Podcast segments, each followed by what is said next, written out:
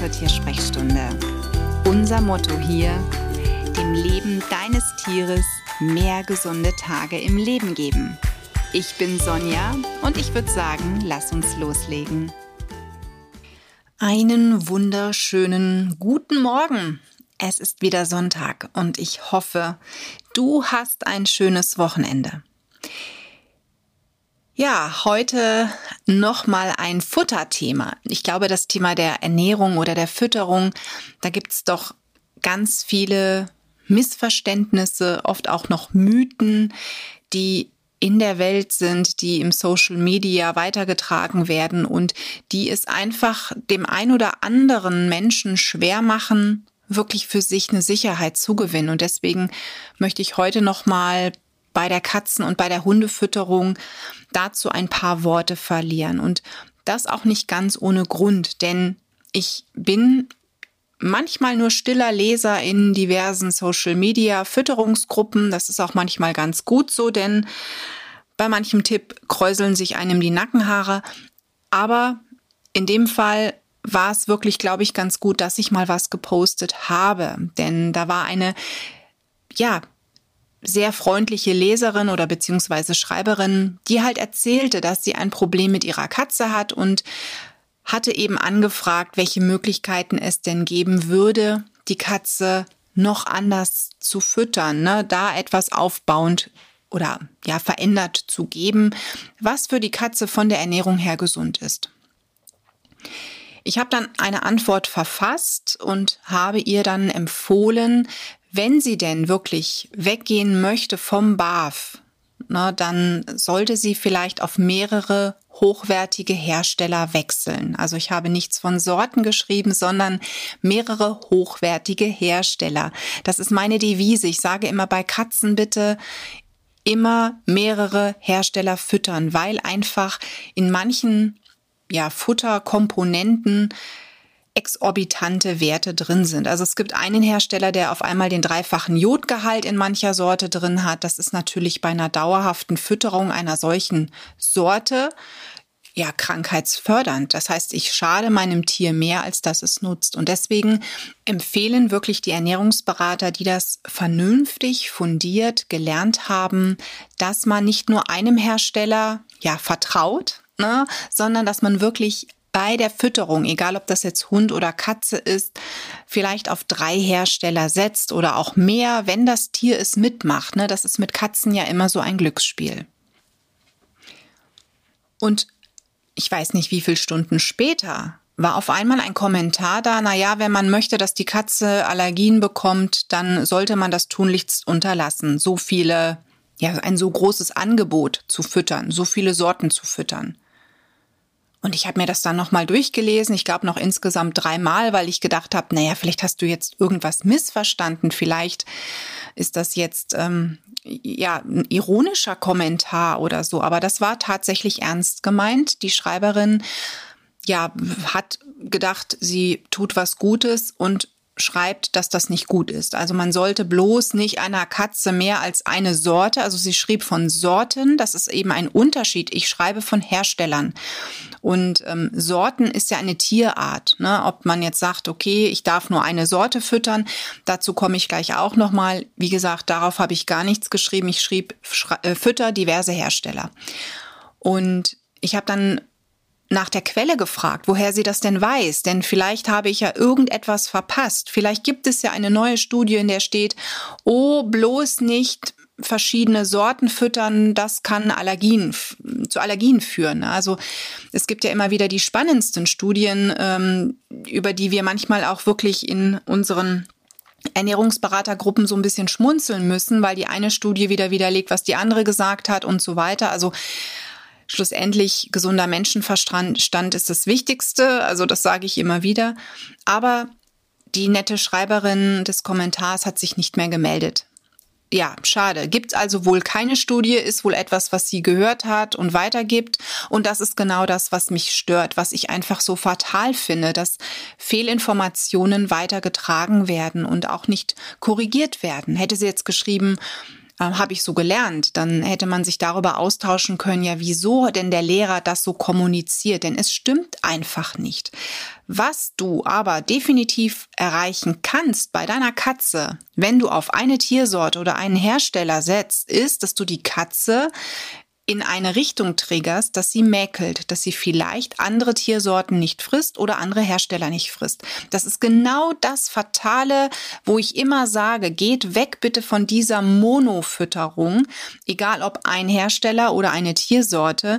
Wenn ihr eine gesunde, junge Katze habt, versucht eure Katze wirklich dahin zu bekommen, dass sie offen für Futter ist, offen für andere Sorten ist, offen für andere Hersteller ist, für andere Konsistenzen.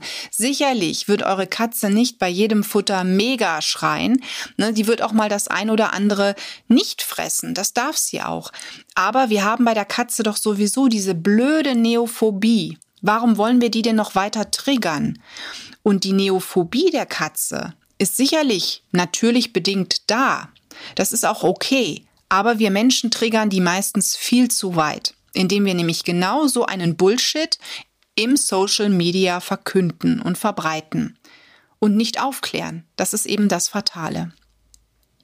Ich habe dann eben nochmal was geschrieben an die ursprüngliche Schreiberin, dass ich eben auf mehrere Hersteller gehen würde, wenn es denn so wäre, und ich würde auch auf mehrere Tiersorten setzen, denn egal ob Hund oder Katze, wenn die Tiere gesund sind, wenn die Darmflora richtig arbeitet, das ist auch eine Voraussetzung, dann sollt ihr bloß nicht nur ein, eine Tierart füttern, sondern ihr dürft durchaus auf mehrere Tierarten setzen und sollt das auch. Denn jedes Fleisch hat eine andere Zusammensetzung. Ne? Es gibt ja die helleren Fleischsorten, wie zum Beispiel beim Hühnchen. Es gibt das rötere Fleisch, was wir zum Beispiel beim Rind vorfinden. Und dann hat jedes Fleisch auch ja eine unterschiedliche Fettsubstanz, die da äh, eventuell noch drin ist. Also ich persönlich würde wirklich immer gucken, dass man ja nicht bei einer Sorte bleibt, ne, dass man nicht nur, ich sag mal, Lamm füttert oder nicht nur Huhn füttert, sondern dass man wirklich sagt, so, entweder gibt's diese Woche nur das eine oder es gibt heute das, die Tierart Lamm, morgen gibt's Huhn.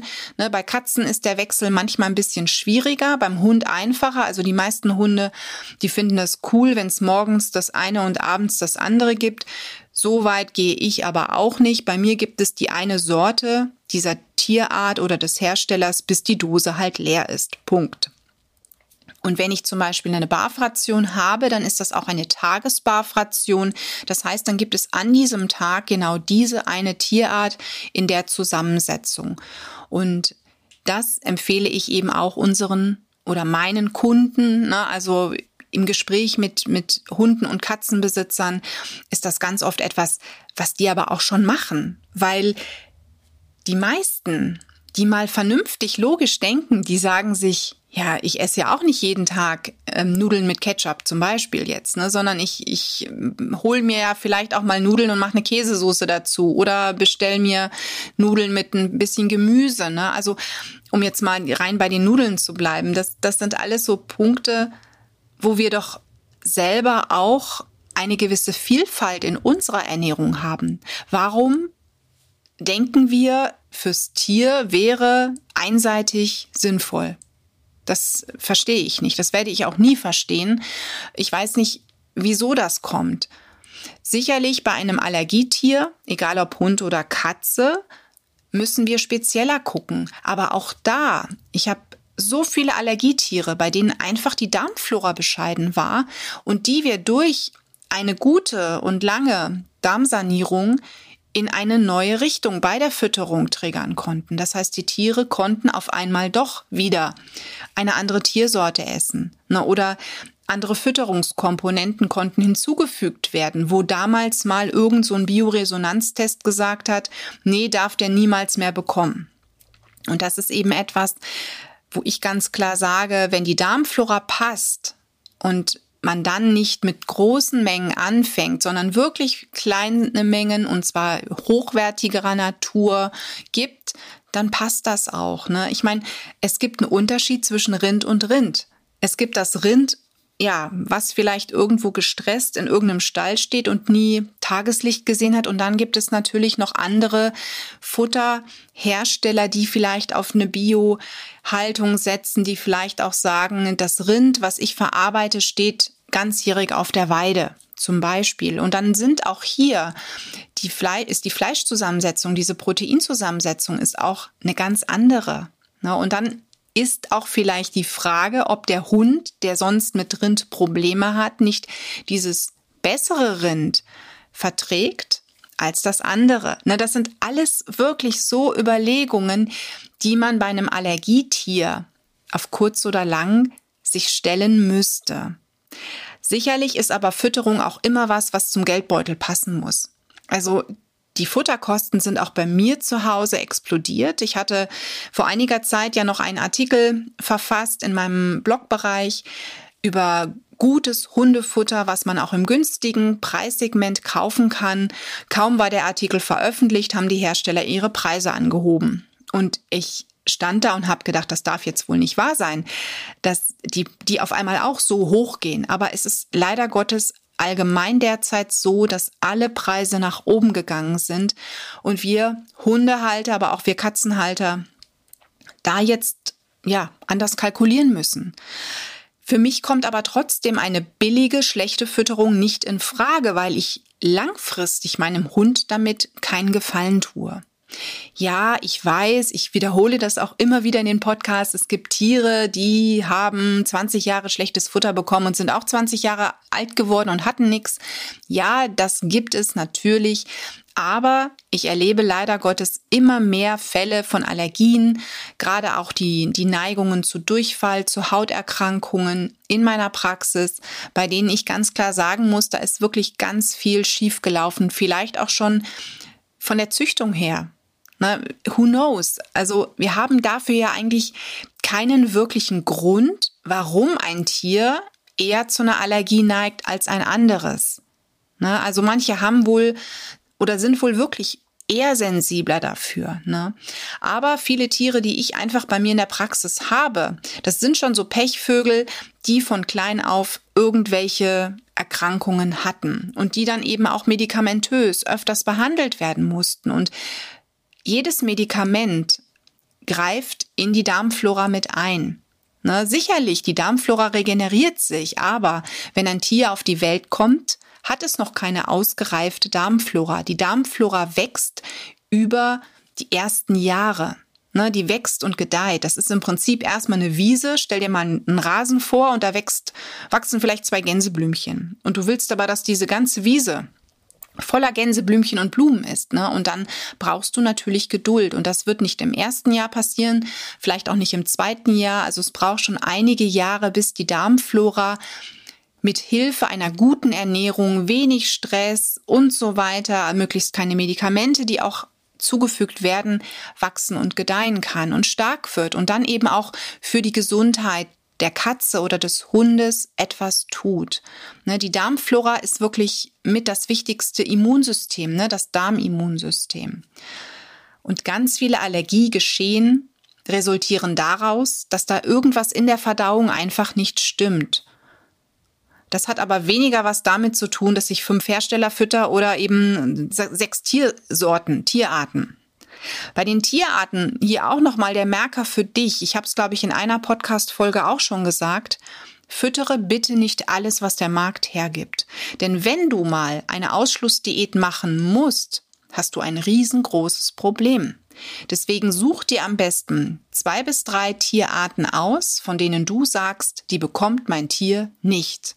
Bei Katzen ganz schwer, also wirklich super schwer, weil Geflügel zum Beispiel lieben ja Katzen, ne? Und so Exoten, wo man sagt, okay, die fütter ich nicht, die hat meine Katze gehasst. Also Michu hat auf, ich glaube, es war mal Büffel, hat sie sich übergeben. Also das konnte man ihr nicht anbieten. Auch Pferd fand sie nicht gut. Das hat sie überhaupt nicht angepackt.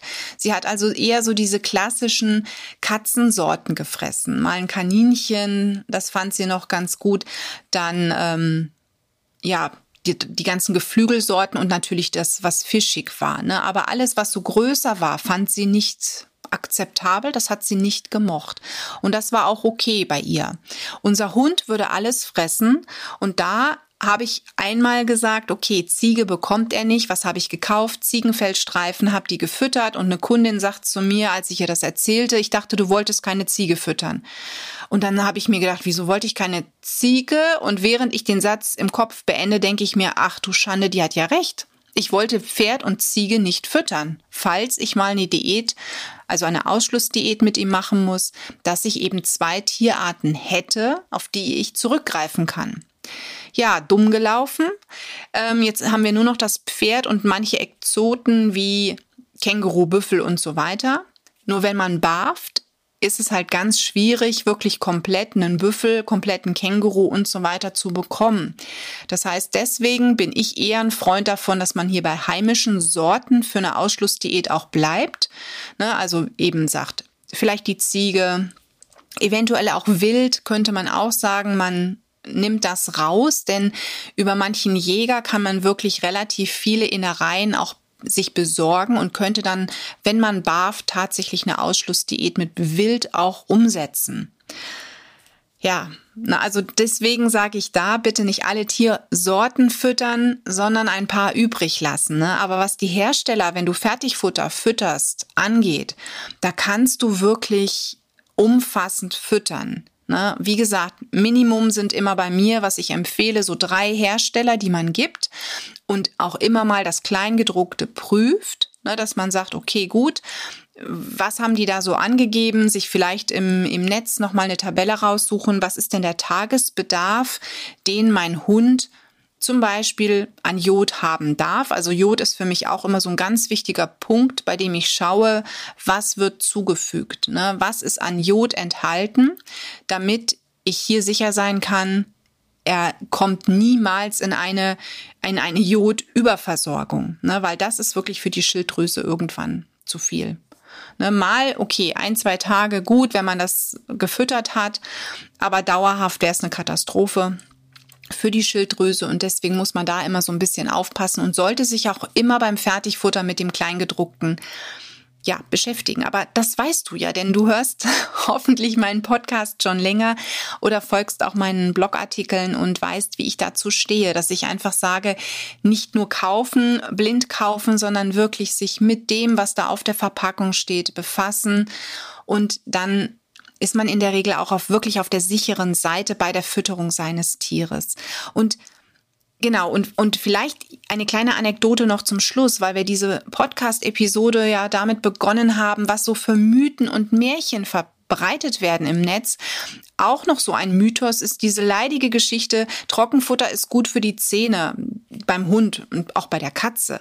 Es ist, das ist totaler Blödsinn. Es hat nichts bei der Zahngesundheit zu suchen. Trockenfutter wird einmal zerbissen, wird geschluckt. Das wird ja nicht irgendwie an den Zähnen langgeschrubbt wie so eine Zahnbürste. Also vergiss es einfach. Wenn dir das jemand einreden möchte, du sollst Trockenfutter füttern, damit der Zahnstein bei deinem Hund oder bei deiner Katze weggeht, ignoriere das. Ich würde auch gar nicht anfangen zu diskutieren. Ich würde sagen, okay, merke ich mir und gehe. Ich diskutiere solche, solche so, so einen Blödsinn nicht mehr. Ähm, weil meistens kommt, kommen solche Aussagen von Menschen, die da vielleicht wenig Ahnung von haben oder ein Produkt verkaufen möchten. Das kann auch sein. Aber das ist alles nicht so einfach. Also Trockenfutter, um die Zähne zu reinigen, das ist, wie gesagt, Blödsinn. Da gibt es ganz viele Möglichkeiten für die Zahngesundheit. Ich glaube, da gibt es auch bei mir im Blogbereich schon etwas zu lesen drüber. Ansonsten werde ich mich mal da dran setzen und einen Artikel verfassen. Ja, und somit bin ich für mein Thema für heute auch schon wieder am Ende. Und ja, ich hoffe, du wirst heute einen schönen Sonntag haben, den auch genießen können. Ich trinke jetzt noch in Ruhe meinen Milchkaffee aus und wünsche dir auf alle Fälle einen wunderschönen Tag und einen wunderschönen Start dann auch in eine neue, tolle, gesunde Woche. Alles Liebe für dich und dein Tier. Die Tiersprechstunde. Präsentiert von mir, Sonja Tschöpe, Tierheilpraktikerin und Tierernährungsberaterin. Und die, die du jederzeit für eine Online-Beratung buchen kannst. Klick mich auf w w w punkt animal Bindestrich visite punkt de oder finde mich im Social Media. Alle Links dazu findest du in den Shownotes und ich sage ganz herzlichen Dank für deine Bewertung auf iTunes.